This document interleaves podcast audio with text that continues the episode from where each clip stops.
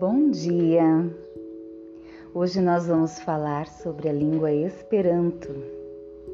Ela foi criada em 1887 por Zamenhof.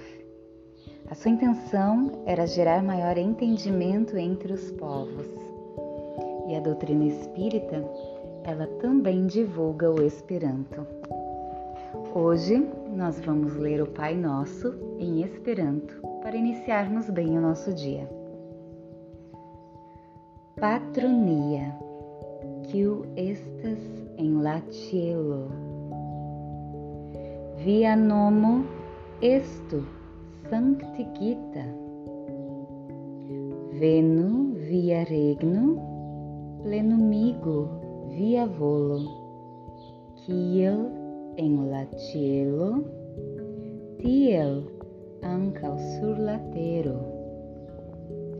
Niam Ĉu tagon donu al ni hodiaŭ kaj pardonu al ni niajn ŝuldojn, kiel ankaŭ ni pardonas al niaj ŝuldantoj.